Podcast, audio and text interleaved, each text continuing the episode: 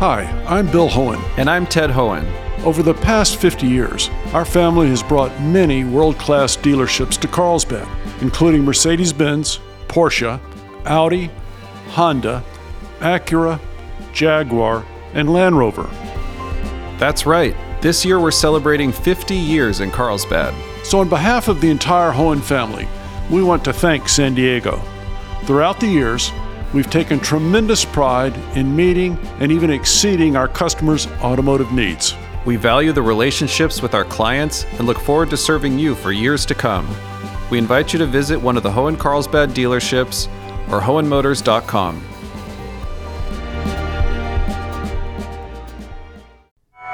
Restrictions on asylum seekers are eased at the border.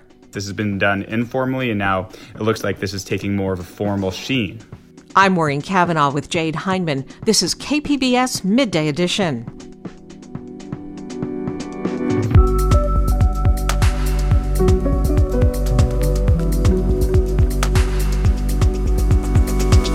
How San Diego intends to confront Asian American hate crimes. We asked together, the community and our office, for the community to rise up and report so that we can protect everyone and make sure that bullies are stopped.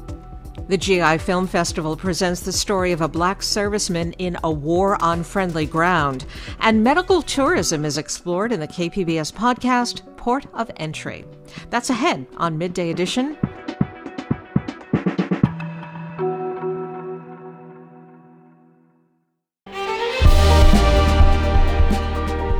Hi, I'm Bill Hoehn. And I'm Ted Hoehn.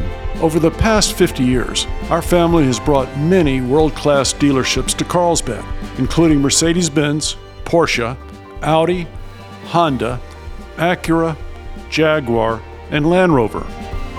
That's right. This year we're celebrating fifty years in Carlsbad. So on behalf of the entire Hoehn family, we want to thank San Diego. Throughout the years, we've taken tremendous pride in meeting and even exceeding our customers' automotive needs. We value the relationships with our clients and look forward to serving you for years to come. We invite you to visit one of the Hoehn Carlsbad dealerships or hoehn motors dot com.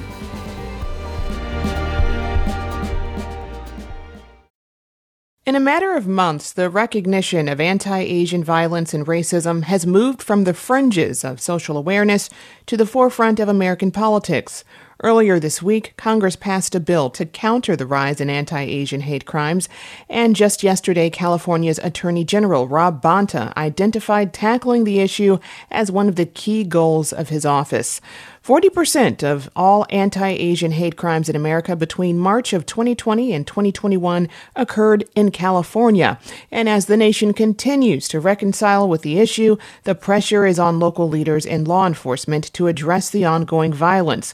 Joining us today is San Diego County District Attorney Summer Stephan. D A Stephan, welcome. Thank you. Thanks for covering this important topic. The recognition of this issue was slow going at first, but has since gained a lot of momentum to become one of the leading issues this nation is looking to address. What is your office doing to address the rise in anti-Asian hate crimes here locally? Well, we began addressing this early on. We noticed uh, even as early as April and May of twenty twenty, when the COVID pandemic began and some of the false narratives were being put out there that encouraged hate against the A P I community. We notice uh, a rise in incidents and then a rise in hate crimes uh, targeting our A P I communities. We track this data very carefully. So we talked with the different communities that are affected, and we worked uh, with law enforcement and inside our office to take definitive action that has actually become Uh, a, a model that is being looked at to enhance transparency and increase communication and reporting to law enforcement. This is a federal bill, but what will the impact be locally? What tools will it provide your office with exactly uh, to prosecute these crimes? Well, the bill uh, tries to support the reporting by communities and also the training and additional resources for law enforcement and prosecutors to tackle this issue. For us here in San Diego, fighting hate crimes has always been a priority for me. So I aligned my resources to meet that priority. And in that regard, we've tripled our hate crimes prosecutions in San Diego County. And so we established an online platform, uh, first, I, I believe, in the nation to be able to report these, receiving over one hundred twenty-five reports. What's made prosecuting hate crimes difficult? And is there anything in this legislation that changes that? There's nothing I could see in the legislation that directly changes uh, the challenges in uh, fighting and prosecuting hate crimes. But it does provide the ability to do more training, have more resources, more expertise, which will help in the long run. The challenges with hate crimes is that it is underreported. It is one of the most underreported crimes. And one of the reasons is the definitions and the clarity about what is and isn't a hate crime. And that creates barriers. Earlier this year, your office drew some criticism from community advocates for the decision to prosecute the assault of an elderly Filipina woman as elder abuse rather than a hate crime. Given the recent developments on addressing anti-Asian hate, do you think your office will take any different approaches in classifying hate crimes in the future? We would classify hate crimes under the law aggressively and clearly, as we have been doing. The three cases that were submitted as hate crimes, we've charged as hate crimes. Other cases that were submitted as non-hate crimes, like the incident uh, involving the egg throwing and pushing of Black Lives Matter protesters in Imperial Beach, we were able to develop the case into a hate crimes. Some cases under the law will still not meet the hate crimes definition, but they will meet other definitions that allow us to take account and accountability, like the elder abuse statute. Sometimes uh, San Diego has thirteen percent of our A P I community, and they are uh, sometimes victims of crime because they are victims of those crimes and not necessarily because of their race or ethnicity. And we still handle those cases and prosecute them to the fullest extent of the law. We just cannot do it under the hate crimes allegation. Much of the early focus on these crimes was in other major California cities, uh, particularly in San Francisco and Oakland. Since then, the organization Stop A A P I Hate has collected dozens of reports of violence in San Diego County. How have you responded to that, and how do you think local recognition and action on the issue has changed in recent months? It is absolutely encouraging and, and uplifting to see the work that the A P I and A A P I anti-hate uh, coalitions have done in San Diego. This is exactly what we need. It is about community partnership. This is how we beat this, is hand in hand, bringing the law enforcement resources, bringing the expert prosecutors and victim advocates from the D A's office, and working hand in hand with the communities and the voices of the communities. Because the reality is that the underreporting, uh, for it to come up and rise, it is by having the community speak up with a central message. I've walked, I've been on these panels with the A A P I community, anti-hate coalitions. And um, the thing that we together bring to the forefront is, if you allow a hate crime to happen against you and don't report it, or a hate incident, that abuser will move on to another victim. And the next time it could be worse, and it could be a victim that is not able to withstand it, can cause lifelong trauma. And so we asked together, the community and, and our office, for the community to rise up and report so that we can protect everyone and make sure that bullies are stopped. Bullies do not stop on their own. You have to stop. I've been speaking with San Diego County District Attorney Summer Stephan. D A Stephan, thank you. Thank you so much. Good to speak with you.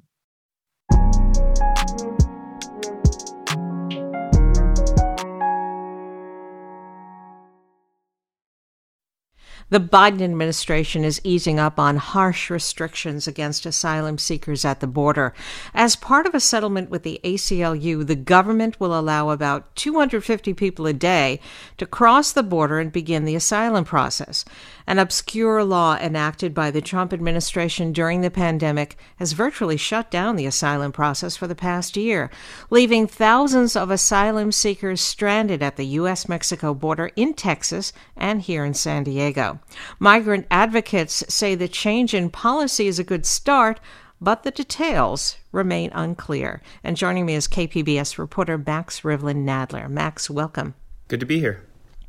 How will this new agreement by the Biden administration change what's been going on at the border? Since the pandemic began, people have not been allowed to cross the border in any formal way to um, apply for asylum. People have been going over the fence or passing in the desert, and, and some of those people have been allowed in to pursue their asylum claims inside the U S. This will more formalize the process and, and builds kind of off a, an ad hoc process that several non-governmental organizations and aid organizations and lawyers in uh, Tijuana and south of the border have been doing, which is getting people who are really vulnerable in in places like Tijuana and Juarez and getting them to a port of entry so they could enter the United States. This has been done informally, and now it looks like this is taking more of a formal sheen.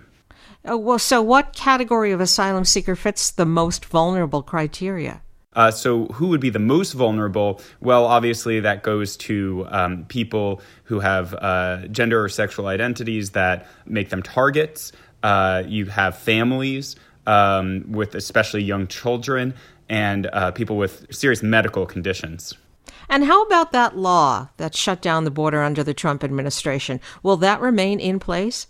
So it's not exactly a law. It's a code that has been applied by the Trump administration and continued by the Biden administration, known as Title forty-two. The Center for Disease Control uh, pretty much from day one has said this is not in any way going to help uh, prevent the spread of COVID. People go across the border daily, formally. The virus has gone back and forth across the United States border since the beginning. So basically, this Title forty-two is really vulnerable to legal challenges and, and something that the American Civil Liberties Union has been effective in, in challenging. So that's something that the Biden administration really wants to make sure doesn't happen, is that the A C L U strikes down Title forty-two in, in its entirety and reopen the border and establish um, a, the, an asylum system along the southern border once Once again, as is the United States' international obligation.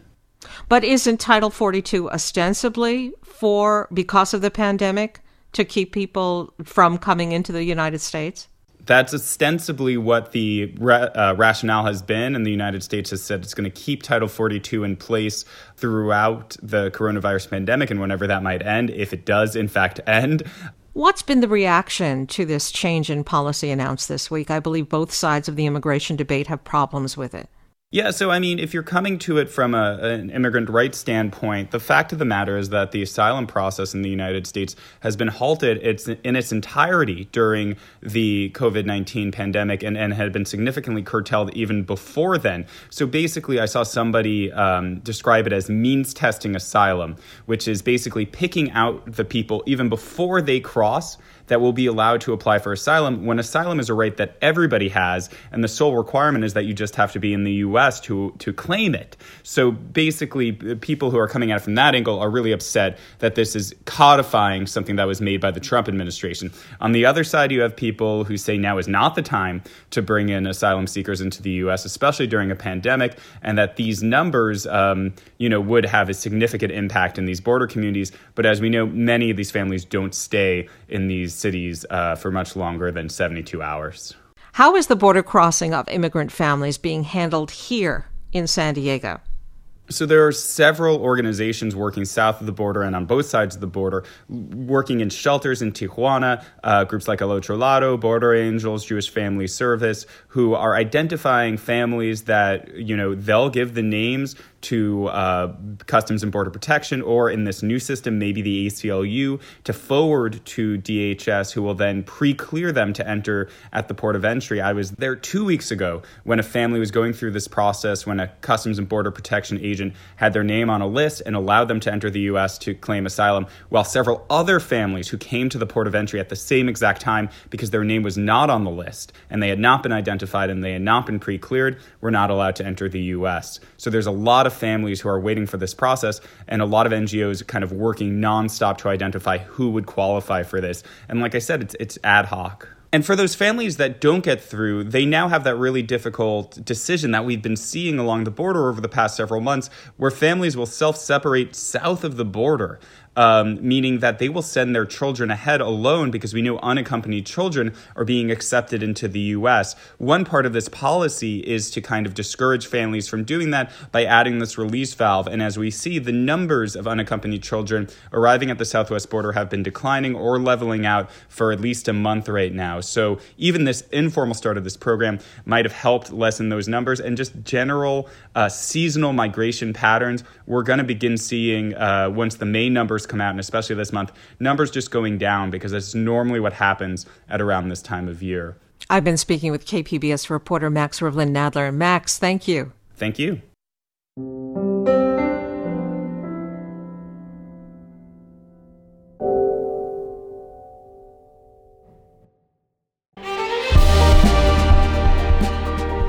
Hi, I'm Bill Hoehn. And I'm Ted Hoehn. Over the past fifty years, our family has brought many world-class dealerships to Carlsbad, including Mercedes-Benz, Porsche, Audi, Honda, Acura, Jaguar, and Land Rover. That's right. This year we're celebrating fifty years in Carlsbad. So on behalf of the entire Hoehn family, we want to thank San Diego.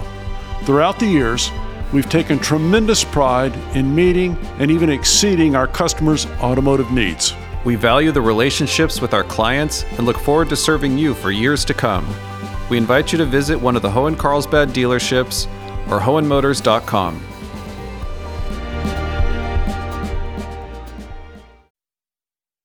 You're listening to K P B S Midday Edition. I'm Jade Hindman with Maureen Cavanaugh.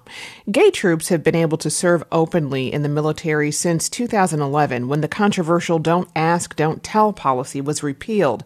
But many who were expelled for being gay before the repeal still can't get veterans' benefits. Now states are passing laws to partially address the issue. Desiree DiOrio reports for the American Homefront Project. Advocates for L G B T service members estimate as many as one hundred fourteen thousand were discharged for being gay between World War Two and the repeal of Don't Ask, Don't Tell. Some of them received other than honorable discharges, cutting off their access to state and federal veterans benefits.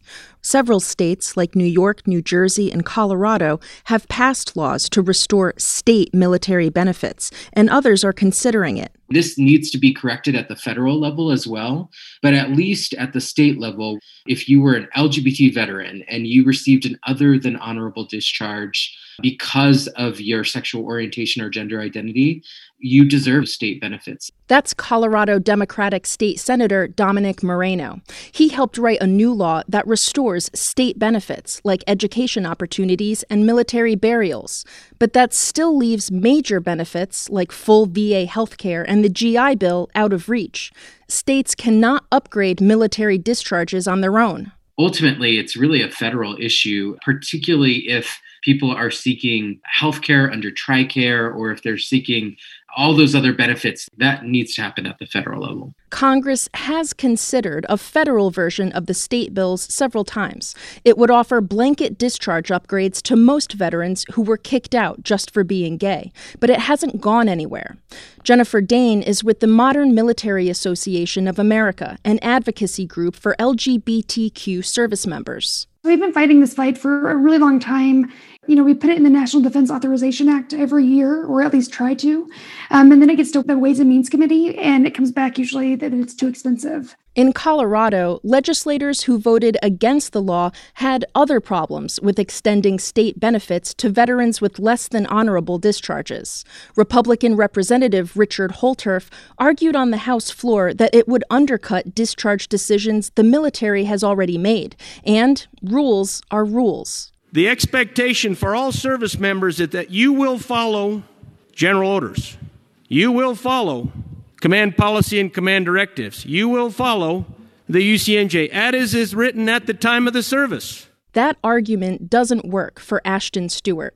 He runs a program called Sage Vets, helping older L G B T veterans get access to benefits. Legislators are hiding behind the integrity issue. It's because they don't want to address the issue that's really happening here, which is discrimination. Stewart helped craft New York's Restoration of Honor law. He says as more states pass similar laws, he hopes it will pressure the federal government to make the same changes. Navy veteran Lewis Miller was kicked out for being gay in nineteen ninety-two.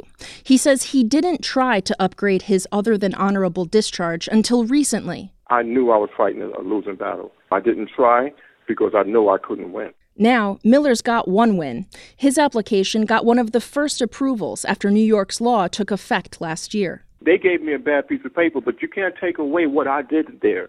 That's inside of me. That's my honor. You can't take away my honor. What you took away was my recognition of it. The Restoration of Honor in New York State, that's what it does. It gives me some recognition. Miller says he's always been proud of his service, and now he's proud that New York State recognizes it too. I'm Desiree DiOrio on Long Island.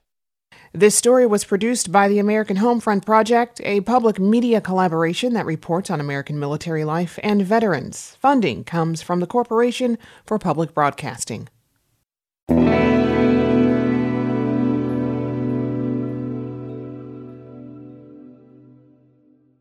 Before the covid nineteen pandemic, we told you about a new policy at the San Diego Humane Society. The nonprofit is releasing cats back to the streets instead of keeping them to be adopted or euthanized. Now, K P B S investigative reporter Claire Trageser says that practice is ramping up despite a lawsuit from animal rights activists. There could be as many as half a million stray cats on county streets, according to the San Diego Humane Society. To deal with all these free-roaming felines, the nonprofit is running a program where feral cats are brought in, spayed or neutered, and then released back to the streets. In March, they expanded the practice under what they call a community cat program, where even friendly cats will be released. There has been a lot of um, frustration on the part of small nonprofits and individual animal rescuers who are seeing uh, this this trend towards um, abandoning friendly domesticated cats on the streets. This doesn't sit right with Brian Pease, an animal rights activist and attorney. He's filed a legal complaint against the Humane Society to force them to stop. He and his clients have no problem with managing populations of feral cats by trapping and bringing them to a clinic or to the Humane Society to be spayed or neutered and then returning them to their habitat. But then when you look at what's actually happening, when you have cats that they know are um, were previously owned and were abandoned by the owners, or cats that um, are in dangerous areas, or cats that are injured and just certainly should not just be put back out on the street, and that's exactly what they're doing. In the city of San Diego, between July twenty nineteen and December twenty twenty, the Humane Society released more than thirteen hundred cats to the streets. That's almost double the number from the first sixteen months of the program. Gary Weitzman, C E O of the San Diego Humane Society, says it's more humane to release cats rather than keeping them in a shelter. Those cats are held here for medical exams. They're in holding cages. They're, um, no matter how easy we make the environment for them, they are stressed to the max. Now consider, those same cats did really well outdoors, being cared for by the community, um, being enjoying the environment, not in danger. Those cats did really well. Why don't we just spay and neuter them, prevent them from getting rabies and distemper, and have them go back and enjoy their lives? He added that any cats with a sign of ownership, including a collar or microchip, would not be released. But it's not always easy to tell whether a cat has been previously owned or not.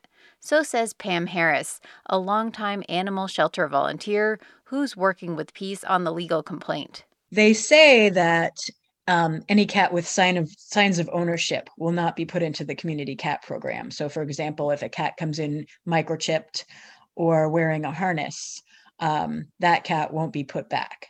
However, How do you, most people who have indoor cats don't put collars on them and don't put harnesses on them. You know, probably most of the cats who are pets are not microchipped. The safety of the cats is one concern. The other is the impact they have on the overall ecosystem, specifically bird populations. Jim Pugh, conservation director of the San Diego Audubon Society, describes the cats as an invasive species. They're huge environmental impacts. You know, we know that each each of those cats takes several birds a month. Pugh says his ideal solution to the stray cat issue would be to create giant warehouses where cats could live. We see, you know, these daycare centers for pets, you know, where they have indoor facilities and they have toys and exercise for them and stuff. If they're going to keep animals, they ought to be kept indoors. Joining me is K P B S investigative reporter Claire Trageser. Claire, welcome. Thank you. Before we get to the Humane Society releasing the cats, I'm going to ask you for some background on this story. How do these stray cats get to the Humane Society? Who picks them up? Where are they found? Yeah, so, I mean, there are a couple different ways. One thing is there are rescue organizations who, for a long time, have been going out and trap feral cats, bring them into a clinic somewhere, spay and neuter them. Uh, the difference here is that the Humane Society is now working with these organizations to to provide the spay and neutering and, and help them. And then they're also expanding so that people who maybe just see a cat out on the street or in a parking lot or wherever who brings in the cat, now that cat also is going to be, again, spayed and neutered and then uh, released back back where it was found. One of the people you spoke with talked about indoor cats not having collars sometimes and therefore not being identified as having a home. But how would such a cat end up at the shelter in the first place? Right. Well, you know, indoor cats obviously can escape. they they might get out and just then be wandering around and, and not know where they are. The other thing is that people abandon their cats um, sometimes, maybe if they're moving or they just can't take care of them anymore, unfortunately. And so those cats that are really not used to living outside, the claim is that the Humane Society is still treating them as outdoor cats because they don't have any of those signs of ownership, like a collar, as we said, or being microchipped. And so then they will release those cats really who will not be able to fend for themselves, don't, you know, don't know how to live outside like the more community cats do. So even though data shows more cats have been released by the Humane Society in the last year, isn't the, the goal, the overall goal of the program really to reduce the number of stray cats? That's the idea, is that by bringing in feral cats and spay and neutering them, those cats are not able to reproduce, and so eventually the, the population goes down. I don't know that there's any way to really accurately measure the population of overall stray cats. I don't know that we know whether the program is working, whether the numbers are really going down, maybe quite yet. Maybe, maybe we will be able to know later on. And are critics suggesting that the Humane Society stop the spay and neuter program?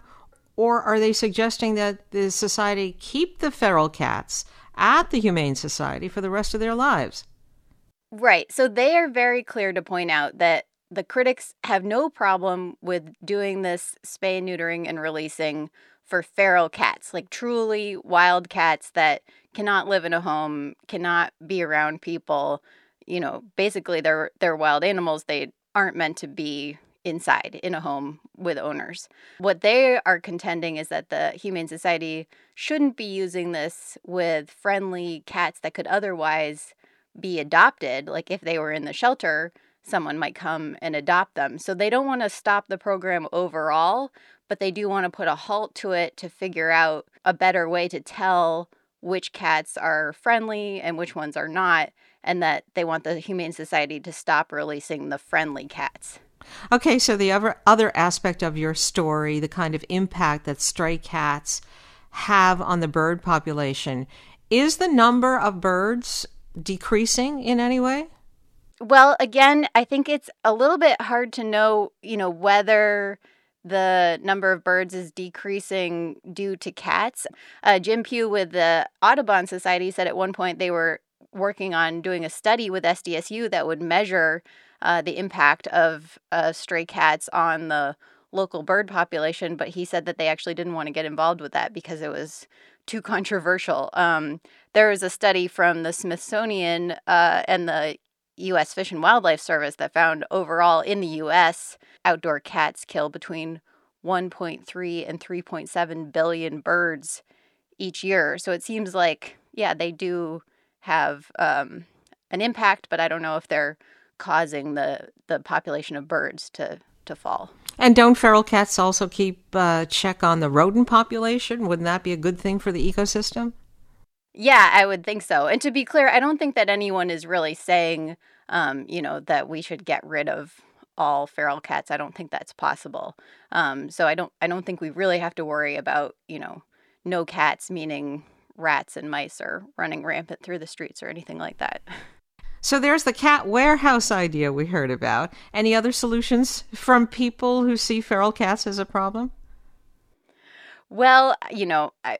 Again, I don't think that the warehouse idea is really realistic or anyone's talking about that that happening, although, you know, we do have the uh, convention center or one oh one Ash Street or something like that. Um, but I, I think the kind of unspoken idea here that I have had some bird conservationists say is that the feral cat should be trapped, brought in, and euthanized, um, not released back to the streets. But again, I don't think that anyone is is really considering doing that. I've been speaking with K P B S investigative reporter Claire Trageser. Claire, thank you. Thank you.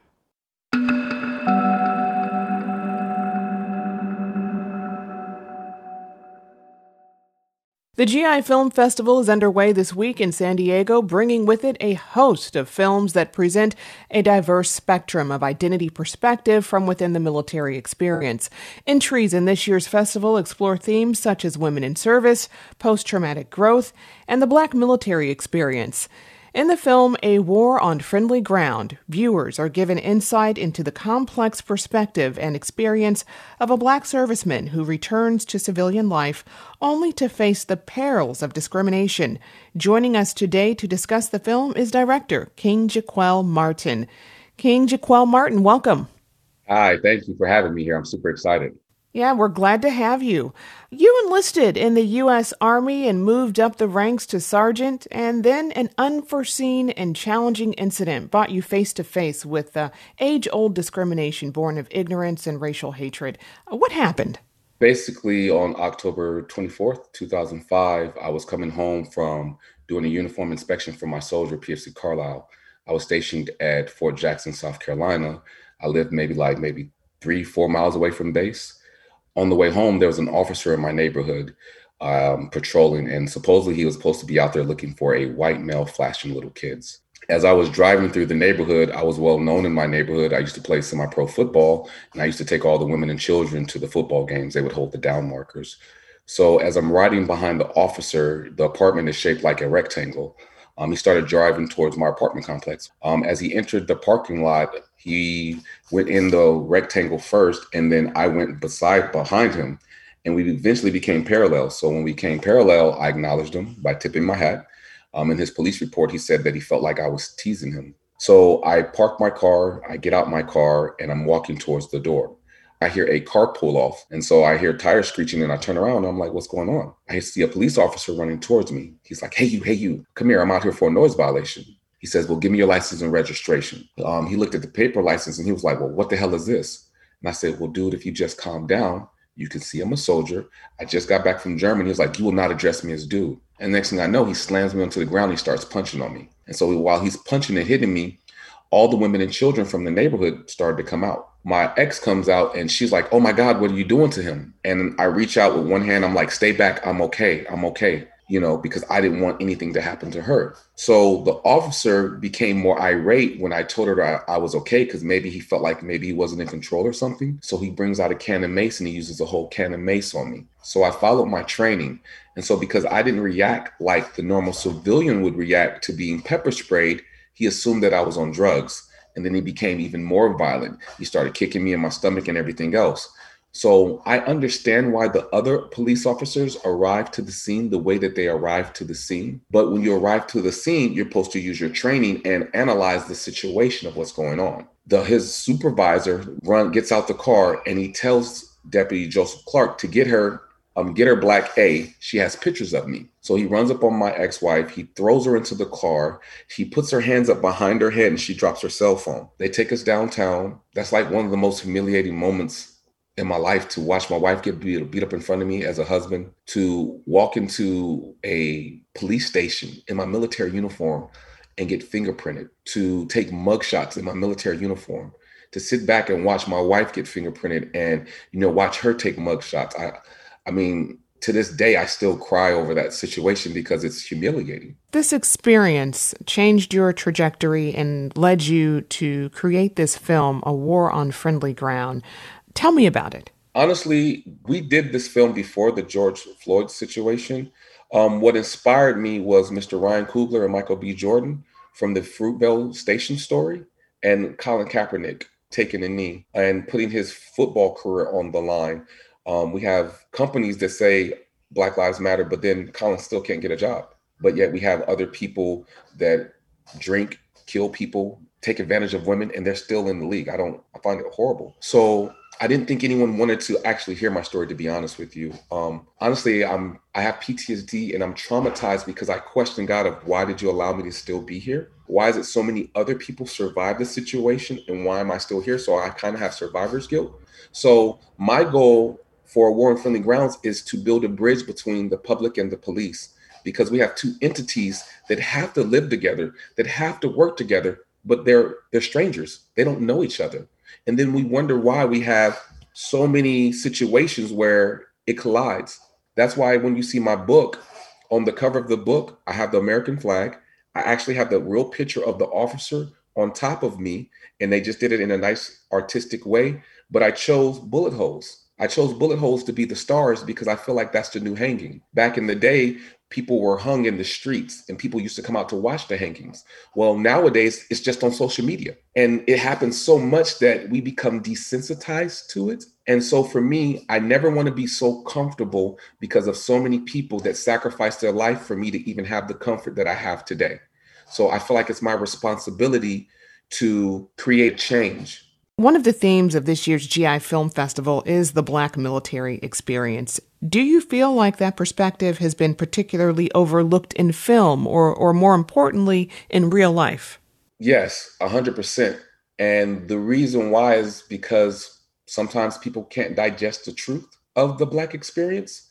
Sometimes it's people feel guilty because of how African Americans are treated or how soldiers are treated in the military. And when you tell the truth, that means you have to confront yourself and look in the mirror. And sometimes people have a difficult time doing that. And in conversations with other friends of mine, people are scared of revenge. But we don't want revenge. We just want equality. And so, I mean, I know they just passed the Asian crime law and I think a crime bill, and I think that's amazing. I think that's beautiful. How do we do that for ourselves? Because we've been going through this for four, five hundred years. How do we create that? How do we, I mean, we don't have to reinvent the wheel, but how do we take that same thing to have the same type of protections or more? I've been speaking with King Jaquel Martin, director of A War on Friendly Ground, which screens this Friday at the G I Film Festival. King, thanks so much for joining us. I'm so grateful for the G I Festival. I really am. I never thought I would be in this situation. So I want to give a big kudos to the G I Film Festival for giving me a platform, um, for me to be able to compete for best student film, for me to be able to compete for best um, military actor in a film. I think that's so amazing, because the day that I was on the ground and getting beaten, I never thought that a festival like this would accept someone like me.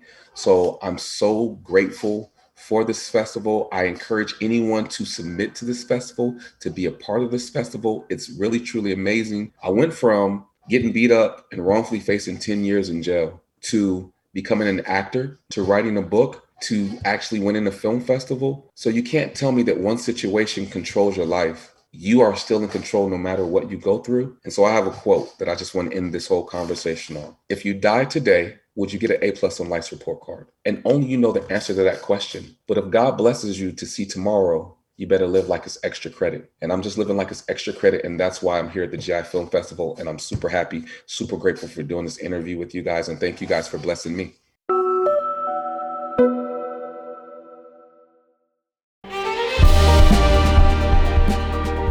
Hi, I'm Bill Hoehn. And I'm Ted Hoehn.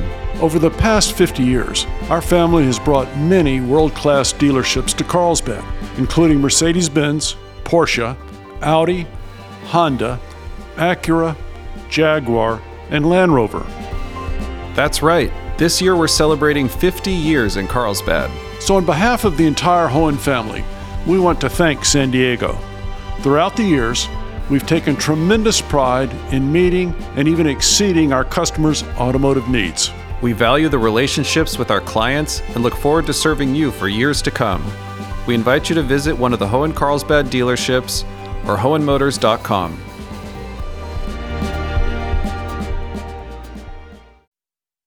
This is K P B S Midday Edition. I'm Maureen Cavanaugh with Jade Hindman. Before the covid nineteen pandemic, we told you about a new policy at the San Diego Humane Society. The nonprofit is releasing cats back to the streets instead of keeping them to be adopted or euthanized. Now, K P B S investigative reporter Claire Trageser says that practice is ramping up despite a lawsuit from animal rights activists. Eventually, we found the pharmacy Aaron was looking for. It was actually sort of hidden in the shadow of one of the huge new medical centers being built at the border. And you can hear it in the tape. The unrelenting drone of construction was everywhere around us. Yep. Okay, this looks right. We're revisiting the steps of Vice. Good morning. Aaron recognized the pharmacist. Hi there. I need some Lantus. Lantus? Yes. Uh, Lantus pens. I know if I buy in bulk, it's a cheaper price. The pharmacist is a Mexican-American man who told us he's lived on both sides of the border, hence his perfect English. They have the single or the five-pack? The five-pack. Quiero uno. Just the, the one five-pack? Yeah, just one five-pack. That'd be fine. That's two and a half months. His name is Rodrigo Romero. And he says Aaron's not the only one who saw the Vice video and then searched him out in Tijuana. We actually had quite a few, actually got a few phone calls and stuff after that. Um, Just a handful, really. Just a handful. Well, we had quite a few people saying like, oh, we saw you. And then I had phone calls from um, uh, labs and stuff that do like, oh, we do research with uh, diabetics and stuff um, in San Diego and stuff like, oh, would you mind if we send patients and stuff and refer them down there? I'm like, send whoever you want. Yeah, absolutely. So Rodrigo had to call over to another Pay Pharma location to get more insulin. While we waited, he told us more about the medical tourism industry in Tijuana. He said the reason insulin is so much cheaper in Mexico isn't because it's a different, like cheaper or crappier product. Yeah, it, it's the same pen. It, it's patented. It comes from the same labs, all, all of that. It's just, you know, the different... Why is it so much cheaper? The government negotiates prices here. And uh, you have a, a better negotiating government. Because the government doesn't negotiate them over there. Over there in the U S, it's just it's privatized. They let the uh, pharmaceuticals set their prices and go straight to the um, to the companies, and then they set their prices on what they want to sell it to, and you're kind of just stuck there. And here it's negotiated down by the government, and after that, that's the price. You you can't mess with it. Like once we get it, we we can't mess with it. Yeah. We can give it a discount maybe, but we can't bump it up. Right. Yeah.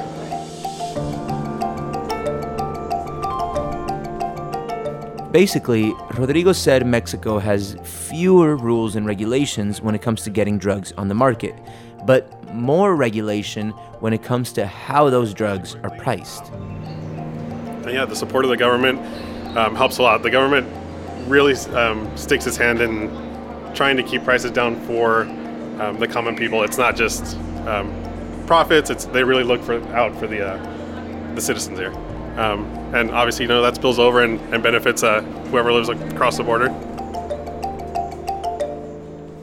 So yeah, this is why so many Americans come here, to take advantage of these cheaper prices that are set by the Mexican government. Rodrigo said pretty much all of the new construction we were hearing that day was to accommodate the flood of medical tourists. So all of this is just going to be medical tourism, just and it's, you know, you walk across the border, do what you need to, and you head back. If you drive, they have the medical lane um, where you get the passes, so you don't have to sit in line for three hours. You just kind of come, do your thing, and, and head on out. So we've seen the boom. Um, everything that's happening here is very recent in the past few years. It's just... You know, all of a sudden, it built up enough, um, there was enough demand, there was enough profit where they could finally invest and do something to make it world-class. So, yeah, we're we're we're kind of going through it all right now. Rodrigo told us that insulin is by far the most in-demand medication his U S clients are buying. A lot of stuff that I'm surprised, you know, you would think most of the people are just like, they're coming from San Diego and stuff. I've had people tell me like, um, yeah, no, we came from Florida. I was like, Florida? Like, yeah, it's cheaper for us to do the flight, the hotel, and all that stuff, come get our treatment, fly back, than it is to uh, just go see our doctor there in our hometown. I was just like, that that one really blew my mind. I'm like, that's not a cheap flight. And then hotels in San Diego aren't cheap either. Yeah. Uh, especially if you're going to be here. So just how cheap was the insulin Aaron was about to buy from Rodrigo? At first, he quoted her twelve dollars a vial, which was ridiculously affordable.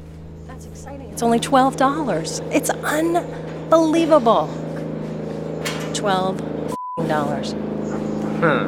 Yeah, twelve dollars compared to one hundred ten in the U S. It's ten percent. Where's the ninety percent going? Who's who's taking the ninety percent? But then when Rodrigo went to ring up the insulin, the price shot up big time to twenty dollars a vial, which is almost double. Aaron was not stoked about the sudden price change. I'm I'm feeling a little duped here. I know. I, uh, I mean, Rodrigo explained what happened. He said small price fluctuations throughout the year are normal. Usually, the pattern is twice a year you get you see a little bit of a bump. Um, sometimes it drops, which is weird, but um, that's the way it goes. Rodrigo said those bumps typically happen right at the beginning and then again in the middle of the year. So since we crossed in January of twenty twenty, Aaron got the higher price. But the price tag was still way lower than it is in the U S. So Aaron went ahead and bought it. So I'm getting ten vials for twenty bucks each. Mm-hmm. ten vials for twenty bucks each. It's still quite a deal. And I'm going to be pissy about. I almost got them for twelve. One, so, two, so three. Sorry about that.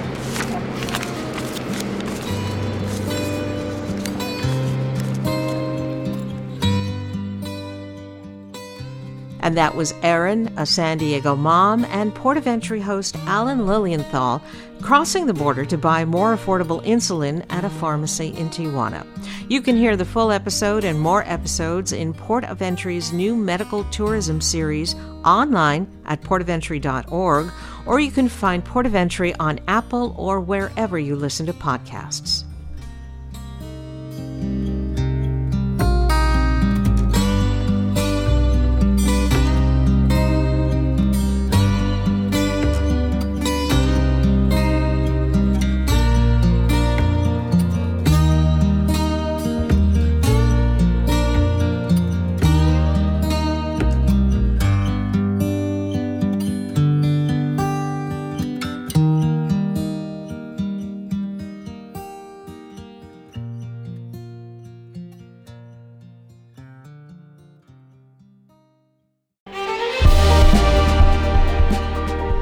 Hi, I'm Bill Hoehn. And I'm Ted Hoehn. Over the past fifty years, our family has brought many world-class dealerships to Carlsbad, including Mercedes-Benz, Porsche, Audi, Honda, Acura, Jaguar, and Land Rover. That's right. This year we're celebrating fifty years in Carlsbad. So on behalf of the entire Hoehn family, we want to thank San Diego. Throughout the years, we've taken tremendous pride in meeting and even exceeding our customers' automotive needs. We value the relationships with our clients and look forward to serving you for years to come. We invite you to visit one of the Hoehn Carlsbad dealerships or hoehn motors dot com.